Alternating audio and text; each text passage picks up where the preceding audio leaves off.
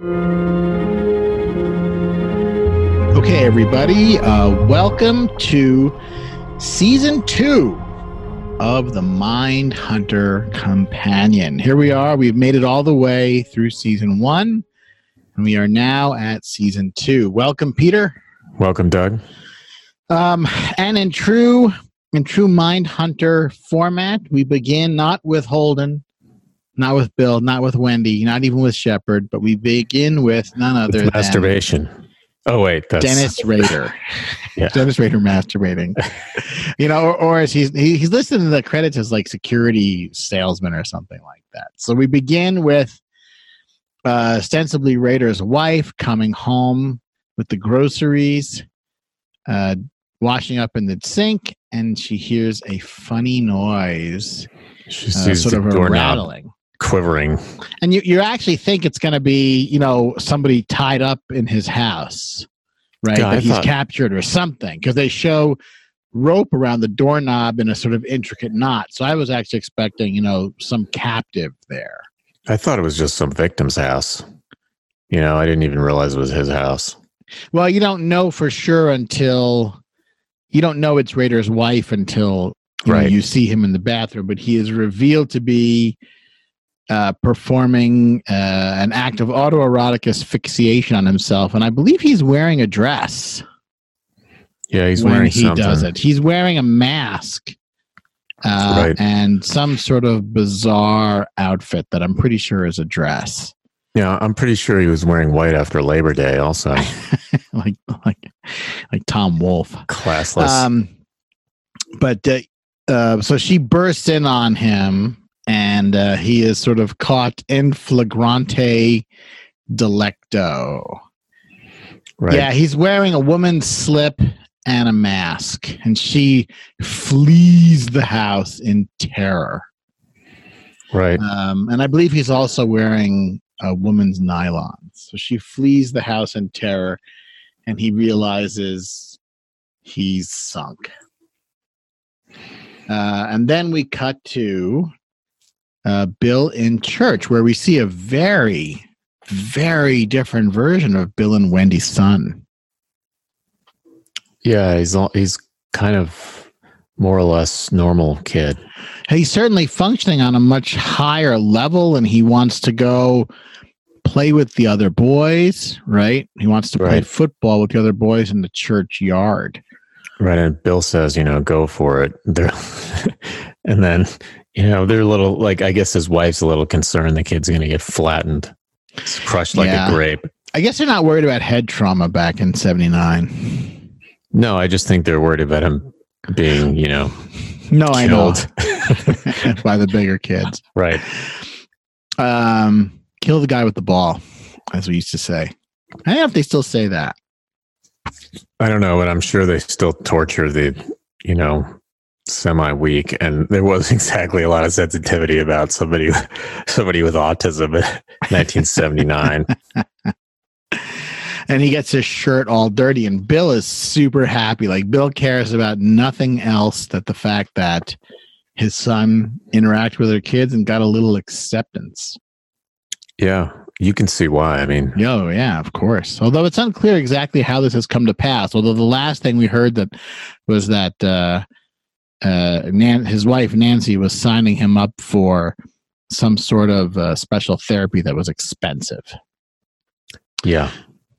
And now we cut to the church barbecue that uh, Bill and Nancy are holding, and it's it's made abundantly clear that Bill has zero interest in the stupid barbecue, but he puts on a good show just for his wife. Yeah, Bill, he kind of dreads the normal social interaction, I think, with people in the neighborhood. And plus, Bill works constantly, you know? Yeah, it's hard for him to turn it off, the FBI thing. Right. He's been doing it for a long time. It's on top of which his, you know, work for him is is a little unusual to say the least. It's a little difficult to explain to others. Plus, I'm sure people are curious when they hear he works at the FBI and he he's just not interested in small talk and he's not interested in being put in a sort of socially awkward position. Yeah, and he ends up meeting two of the you know the local neighborhood schlumps, right? Uh, who who very very quickly zero in on what he does and really want to get him to talk about it. It's basically exactly what he doesn't want to do. You know, it's like Dave from accounting or whatever, you know, basically like asking him like, "Do you see bodies? You know, do you see are there dead people?" That kind of and he just I mean Bill just he is he, his wife keeps, you know, encouraging him and saying all the things that you know, he's really gritting his teeth she's forcing him to sort of participate. But you know, once he gets going, like he kind of gets a little notoriety from the, the his neighbors, and they they're sort of egging him on, and he starts he starts talking about interviewing serial killers and then Nancy comes over and puts the kibosh on the whole thing. Like she does the talking over her eyeglasses face at him like shut the fuck up. I know, but I think Bill just started going cuz he figured like well, they box me in. I'm just going to talk. I have nothing else to say. I'll just tell them more or less the truth that's somewhat veiled.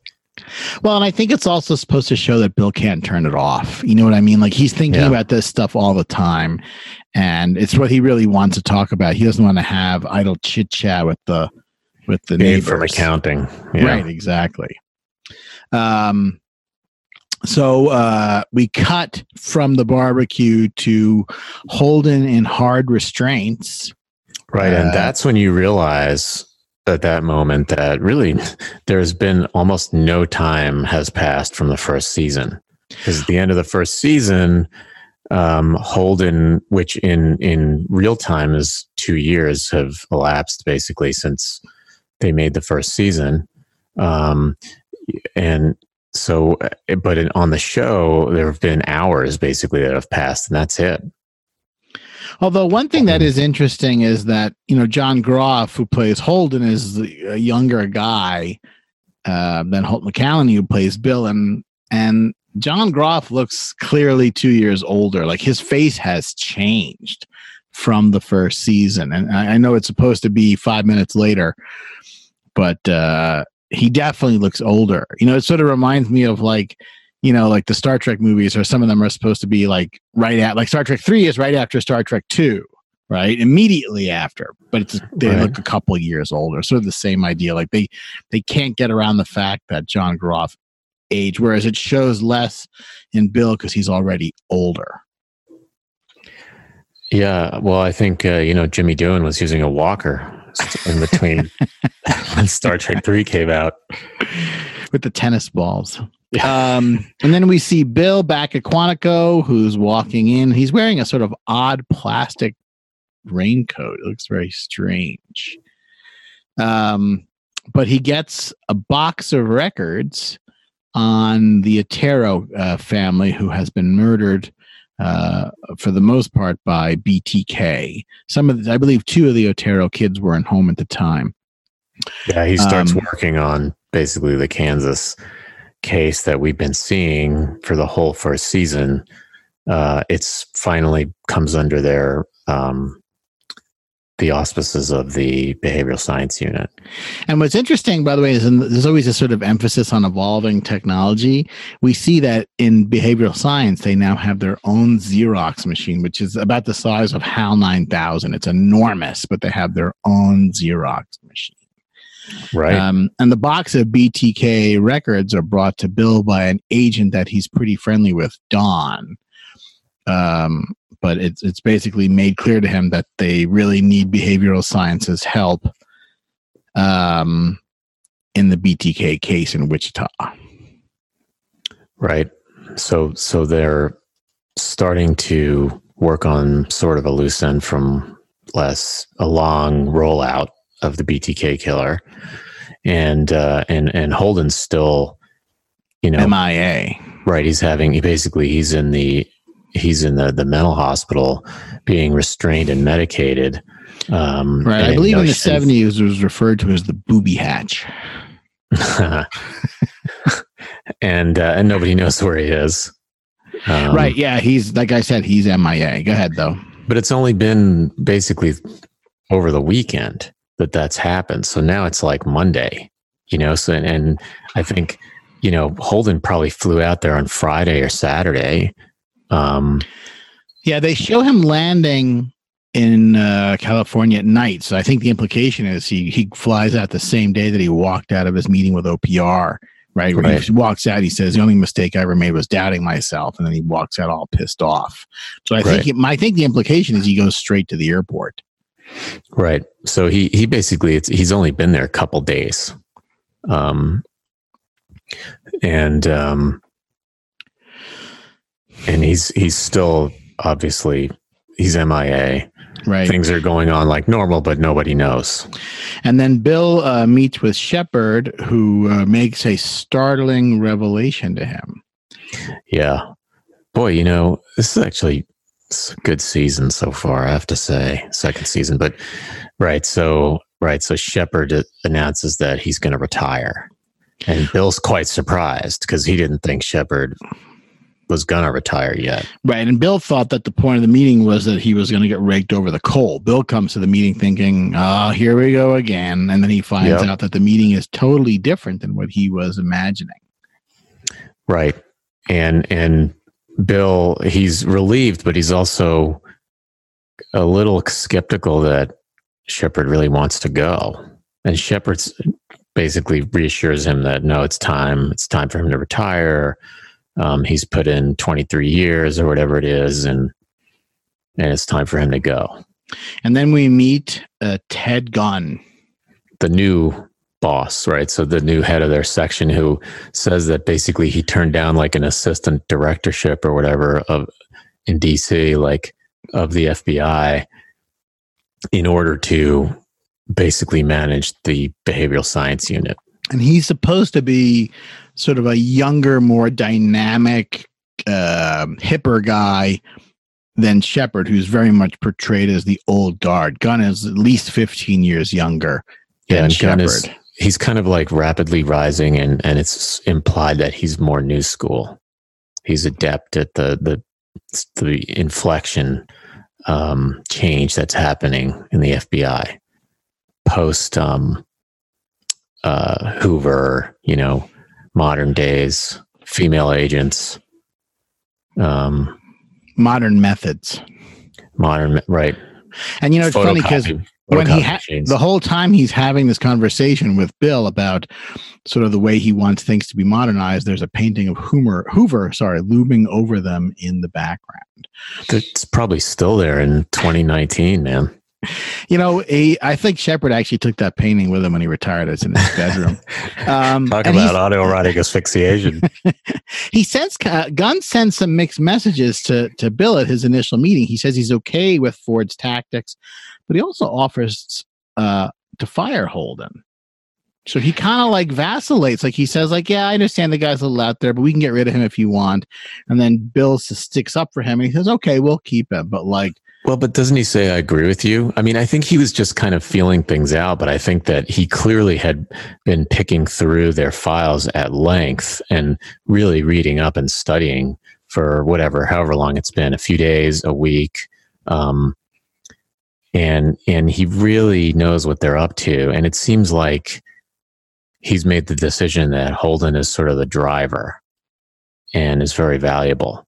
But- right, but, like, but he does specifically ask Bill if he wants uh, Ford cut loose, is what he specifically says. And, Right. and Bill sticks up for him. Right, but then and then his next line is like, "I agree with you," you know, Right. because basically he thinks they that he's extremely valuable, that he's really almost the heart and soul of the place. But I think also the implication is if Bill had said he wanted him gone, he wouldn't have argued either.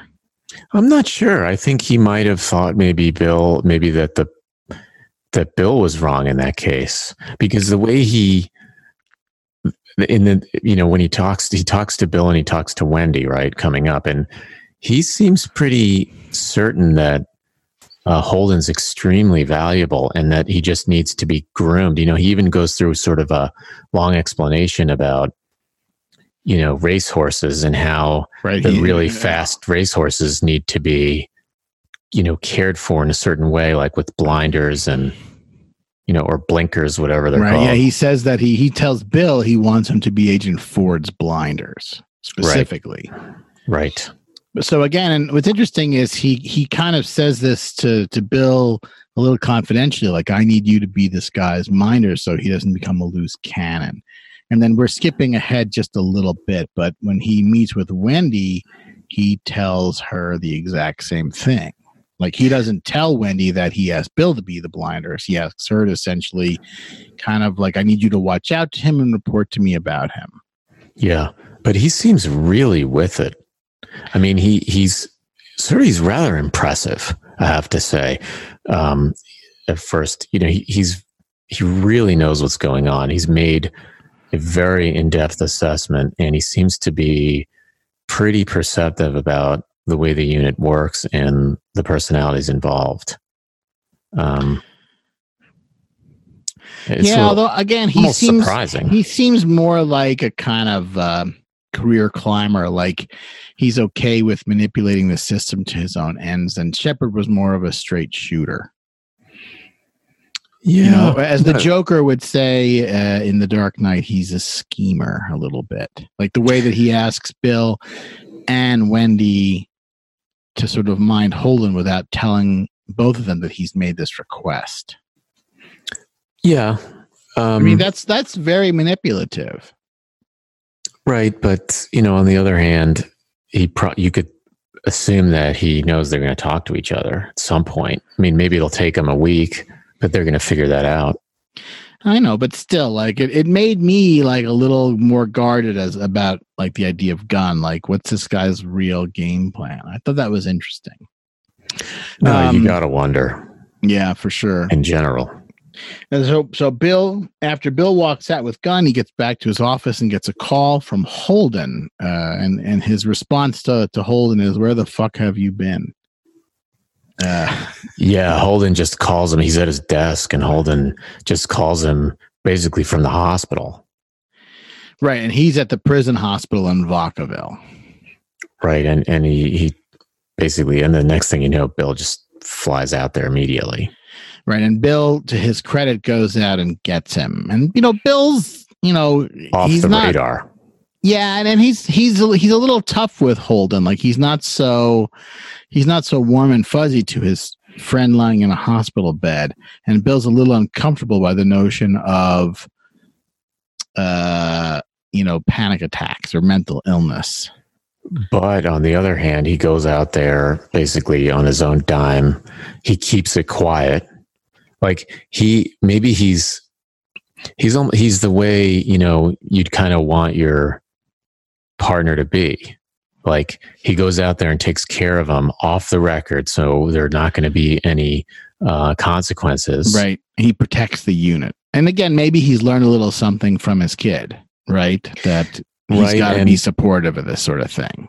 And maybe the fact that the new boss you know i'm not sure if he probably would have done the same thing if he hadn't just talked to the new boss ted gunn you know who basically had just reinforced every positive trait essentially that Holden has. Um, and every valuable aspect that you know Holden contributes, but but he's still, you know, maybe he's a little tough with him, but he also really takes care of him. Mm-hmm. Yeah, yeah, no, no. I mean, Bill does the right thing, but he's not warm and fuzzy about it. Yeah. And then this, after this scene of Bill and Holden in the hospital, we then see Wendy's interview with Gunn, which I think is notable for two things. One is that she's kind of lukewarm on Holden and when she meets with Gunn. Like she she says, for example, that Holden only acknowledges data if it supports his hypothesis, which is sort of like an academic sort of way of crapping on him. Like she's not so much in Holden's corner, but she does acknowledge the importance of his contribution in the end, and she agrees uh, again to be his minder. Um, I think Bill likes Holden more than Wendy does, but Wendy in general also she's so guarded and disapproving like, about everything. Yeah, I mean, unless she's chasing skirt, she's not. she's almost like you know, she's like a computer. You're getting ahead of us. Um, the other thing that I think is worth pointing out about uh, the scene of Wendy and Gunn, and it's true throughout uh, at least the first, the episodes of season two that I've watched, is what the hell is going on with Wendy's makeup?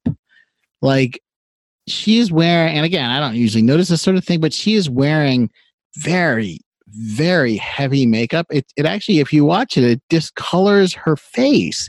And there's like a line along her jaw where they stop applying it. And like her neck and her face are two different colors. And they didn't do this to her in the first season, but she is like conspicuously wearing this really like heavy discoloring makeup. I'm not quite sure what was going on there. Well, but I noticed it right away. Yeah, but it's like, you know, sometimes with with high def um TV um you Maybe can see things like that in person. You know well i think they're used to you know look it's it's there's a, there's stage makeup right? So in person you know you can see that but on stage it doesn't really look like makeup right? So there's a certain element of that where i think in all filmed um, productions uh, you can probably see the makeup in real life but maybe the makeup person just wasn't as good so i know? just googled mindhunter wendy makeup and there's a ton written about it and they're hmm. calling it the yellow face scandal I'm not kidding. They're calling it the yellow face scandal. Isn't that racist? And a lot of people are noticing uh, the same thing I was just talking about. Somebody says she looks jaundiced. Um, and the, the, other people have, there's a whole long, there's five articles at least on Reddit about it, where people are sort of like scratching their head about Wendy's coloring and why her face looks so different than her neck. So Dude, it's, it's probably just they changed makeup people, and this one's not so yeah, great. Maybe it's probably that simple, or that, or it looked different in person. You know, and it and it showed up on video differently. But anyway, but we they didn't catch it. You know, they probably didn't catch it, and then they had to keep. You know, whatever. Yeah, but it's just interesting. So we see Holden gets a prescription for some benzodiazepines, and he gets out of the hospital. Um, and yeah, Bill, Bill takes him back. Bill flies him back. And Bill exerts some control over him. Like when they're on the plane, Bill says to him, Get your shit together. And no one need ever know about this episode. Right. Holden doesn't argue at all. Well, Holden realizes, like, first of all, Bill's kind of gone out on a limb. He's flew out on his own. This is not on the this is not on the agency's time, on their clock, or on their dollar.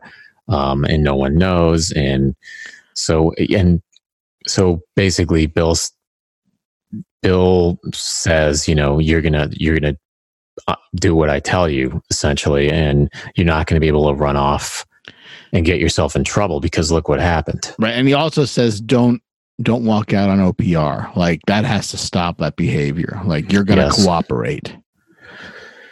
Right. And Holden and, doesn't argue. No, because Holden knows that he just got trounced. You know, he just had a horrendous experience. And I think he realizes that he's got to just trust Bill's approach at this point. Um, and then we see uh, he gets home, right, to the Essex house where he lives, and uh, he takes some benzos. And he falls asleep immediately. Yeah. yeah. He's zonked. This is in the pre Ambien era. Um, he comes in the next day. He meets Gunn. They take him to the executive dining room. Right. Right. This is Gunn's way of saying to him, You've arrived. You're a stud.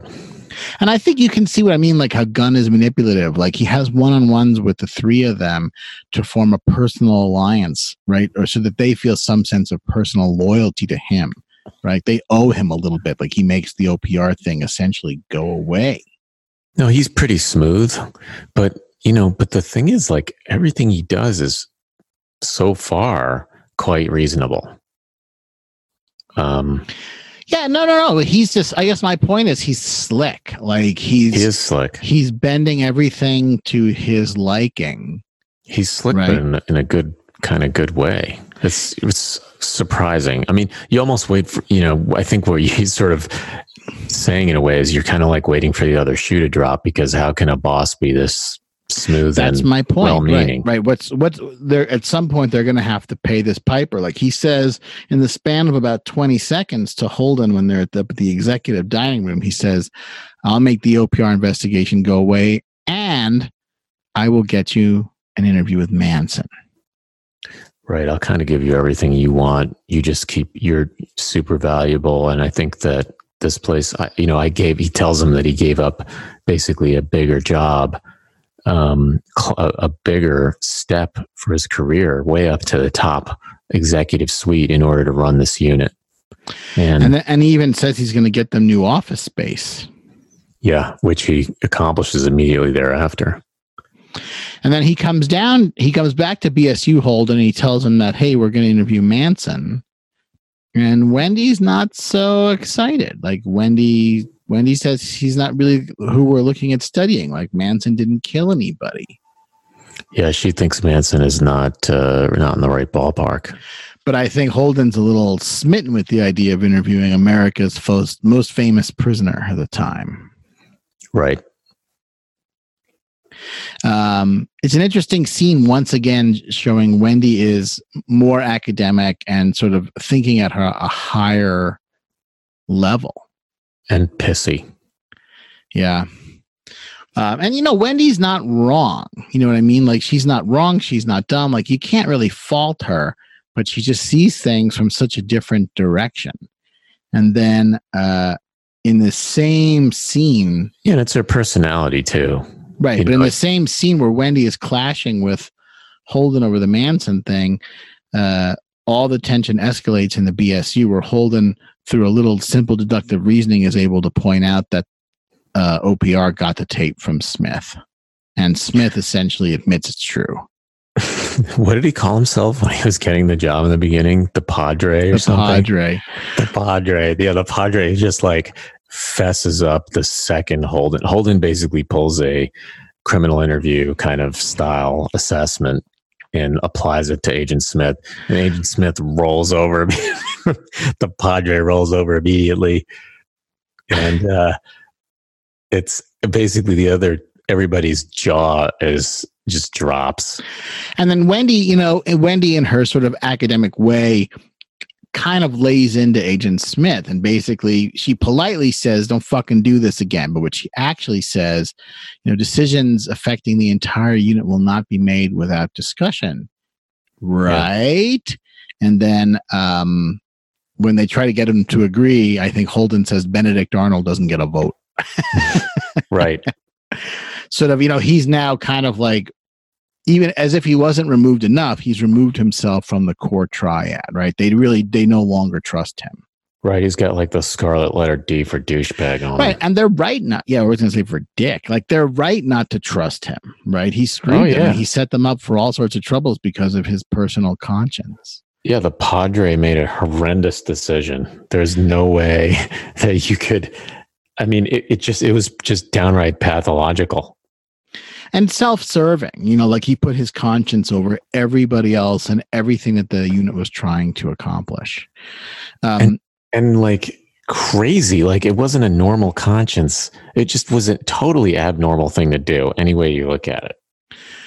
Yeah, and like I said, I think in the other podcast, you know, he becomes a bomb thrower. Like he's okay to like wreck everything for everybody else. Right. He could have just resigned from the unit. Right. He could have just. You know who mails? I mean, the guy's a creep. Right, and just said to them, "I'm sorry, I can't work with you guys. I'm out." And they would have been like, "Fine." Yeah. See Right. ya. It would have been. It would have been okay. everything would have been great. You know, he they would have said he's a he's a great uh, this is a great agent. I mean, everything would have been smoothed over and would have been fine. Instead, the guy just completely goes nuts. Scarlet D. Yep.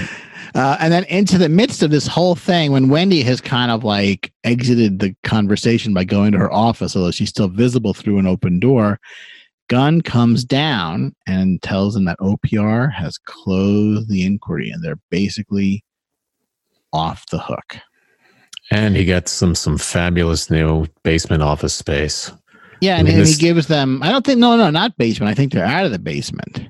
I think they're still in the And basement, says- but they have a bigger spot because there's still like no windows and stuff. And also, like every you know following movie and everything about that unit basically says they're in the basement. But he promises them researchers, transcribers, technical support. Right? He is excited. Yeah, they get some other. uh They get some other space, uh, but they get. uh It's even being wired for a computer.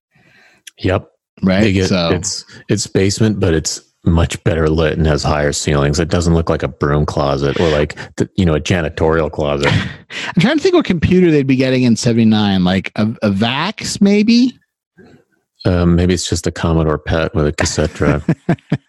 TI 99 4A, Timex Sinclair. Uh, uh, my bet is it's going to be a Vax, but we'll see.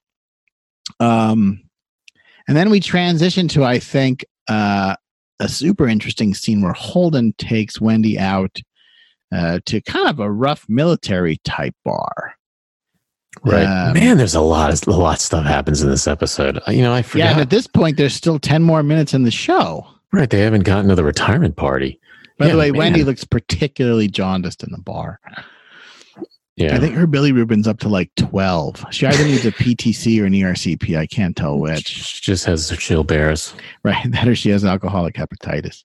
um, so, and he confesses to her uh, what happened in Vacaville uh, and, and even admits to her that uh, Kemper gave him a hug. Yep.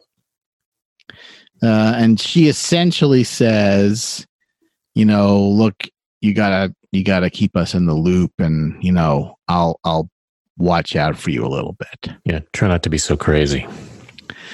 Um, we cut to Shepard's retirement. Uh, Right.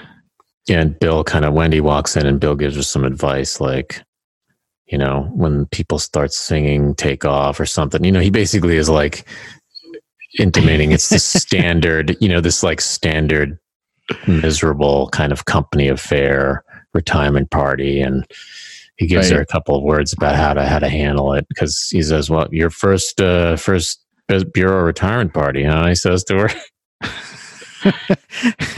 and some Bill looks like you know the whole thing's on autopilot, you know, and nobody looks like they want to be there less than Shepard himself. Right. Yeah, the just it's it's clearly just miserable and there's a couple speeches and Bill gives a speech and Bill gives a very nice speech essentially. Um they give Although him Bill, like Bill's gold speech watch is kind all of thing. yeah. I was I was just going to use the phrase "gold watch," and it's a sort of like it's a, like the de rigueur boilerplate speech that Bill Yeah. gives. Right, you're going to be fishing, Yeah. and uh, you know, good luck to you and God bless. And and Shepard's wife is looking kind of pained at this thing. Yeah, but it's clearly the just the standard routine and Bill's very smooth and practiced at it. And then Holden Holden goes to give a little Fucks the whole speech. thing up, Holden decides to give a speech and unasked for. Yeah. And he gets about four seconds into it, and Shepard basically just like storms out. And Shepard's wife looks awful when Holden gets up. She starts rolling her eyes and her her lip curls, and Yeah. she's not happy. And Holden doesn't know what happened. Yep. Right? He's totally blindsided that Shepard has done this to him, and and essentially publicly humiliated him, and basically said, "I don't really care what Agent Ford has to say." And he Right. said it in front of all the other agents. Right. And then it goes from right. He, he right. He walks out, and everybody sees him walk out. But but then it goes from bad to worse outside because Holden walks out, and he runs into Shepard out, and the two of He, them are- he chases down Shepard. Right.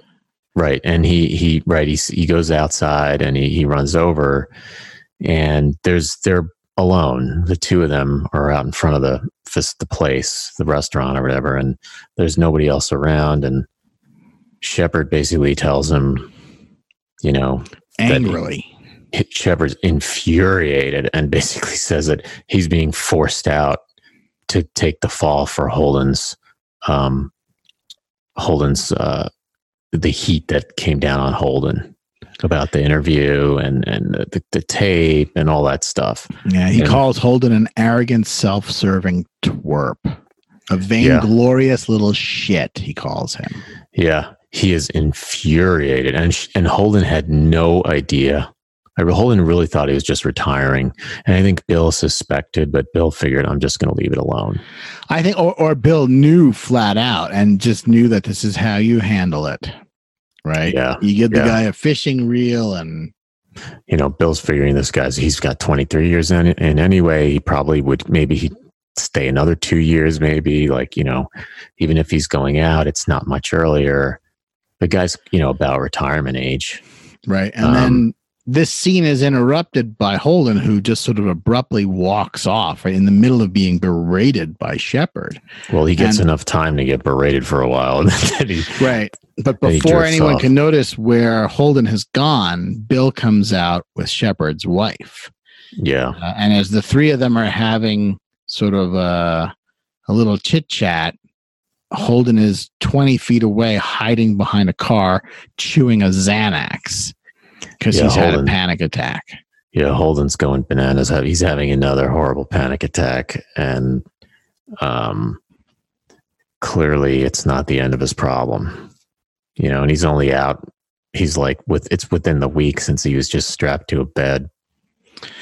Right. And he's still not really himself. Right. Whereas a, a little beratement right from above wouldn't have phased him in the previous era. Now, when he's not feeling too confident about himself and things, to have Shepard just flat out level with him, right, and Yeah. open up like a shotgun in his face, Yep. right? He's he's not really prepared to handle it And that's where the, the episode ends with with Holden cowering and shaking, on And the floor. squatting on the ground by the by the car in the parking lot. Yeah, hyperventilating. Right. Um, you know, I wrote I wrote in my notes that I thought this was kind of like a stilted episode. I felt like it didn't flow sort of smoothly from one scene to the next, uh, but a lot Really? happened. I don't know. It, it it felt didn't feel that way to me. I thought it was great. I thought it. I Don't, gotta don't get me wrong. I thought it was good, but it it it. It has a different feel. And, you know, we talked about this a little bit offline. You know, the episode is directed by Fincher, but this is, there's a new writing team for this season that really are not present in season one. And whereas season one, almost every episode is either story by Joe Penhall or teleplay by Joe Penhall or both, you know, Yeah. Penhall has no writing duties this season at all. Well, I think Penhall was the showrunner for the original show. I guess it was. I guess I'm assuming it was Penhall and um, David Fincher. Uh, essentially, uh, were really the showrunners, and Penhall, I'm assuming, has either stepped back or isn't involved. Or got forced out. or got forced out, or is not. You know, he's or who knows, or maybe he was doing expired. it's two years you know maybe he's doing he's doing another show i don't i don't know um you know Yeah, he's not doing another show. He's not i mean doing he's, another he's show. i guess he's a brit um he's got a play he, he's he he was doing a play at the old vic i guess yeah, but again, you know, I don't know. Maybe he, maybe his contract ran out, or or whatever, or maybe they just decided they moved on with, without him. I don't know. I, I'll look online and see if I can figure out why why uh Penhall is not there anymore. But you can definitely feel it in the same way that, for example, when they had a director who wasn't so great, you could feel it. You can definitely feel that the tone of the writing has changed a little bit. But again, it's also a bit of a cool episode in that there's a there's a lot of tension in this episode. There's not a lot of scenes where the characters are getting along, right? You know, Yeah. uh, you know, Gunn is sort of working on everybody. Um, you know, Shepard's on his way out. Bill has some tension with Holden when he goes to get him at the place. Wendy has tension with Holden at the bar. You know, Holden has tension with Agent Smith. Like it's just the whole, you know, from from start to finish, it's kind of tense. yeah So interesting. Um, and then uh, that's where we wrap up episode uh, one of season two, I guess, with Holden, like I said, hyperventilating, chewing a Xanax. Yeah i i think it really is a strong start Well, and they've got a lot of balls in the air now, right? All the things Yep. that they've built up to in season one, and now for the first time, BTK is now coming into their focus. yeah So interesting. All right, should we wrap there and uh, Yeah. see everybody back for uh, season two, episode two? yep see you next time All right, thanks everybody.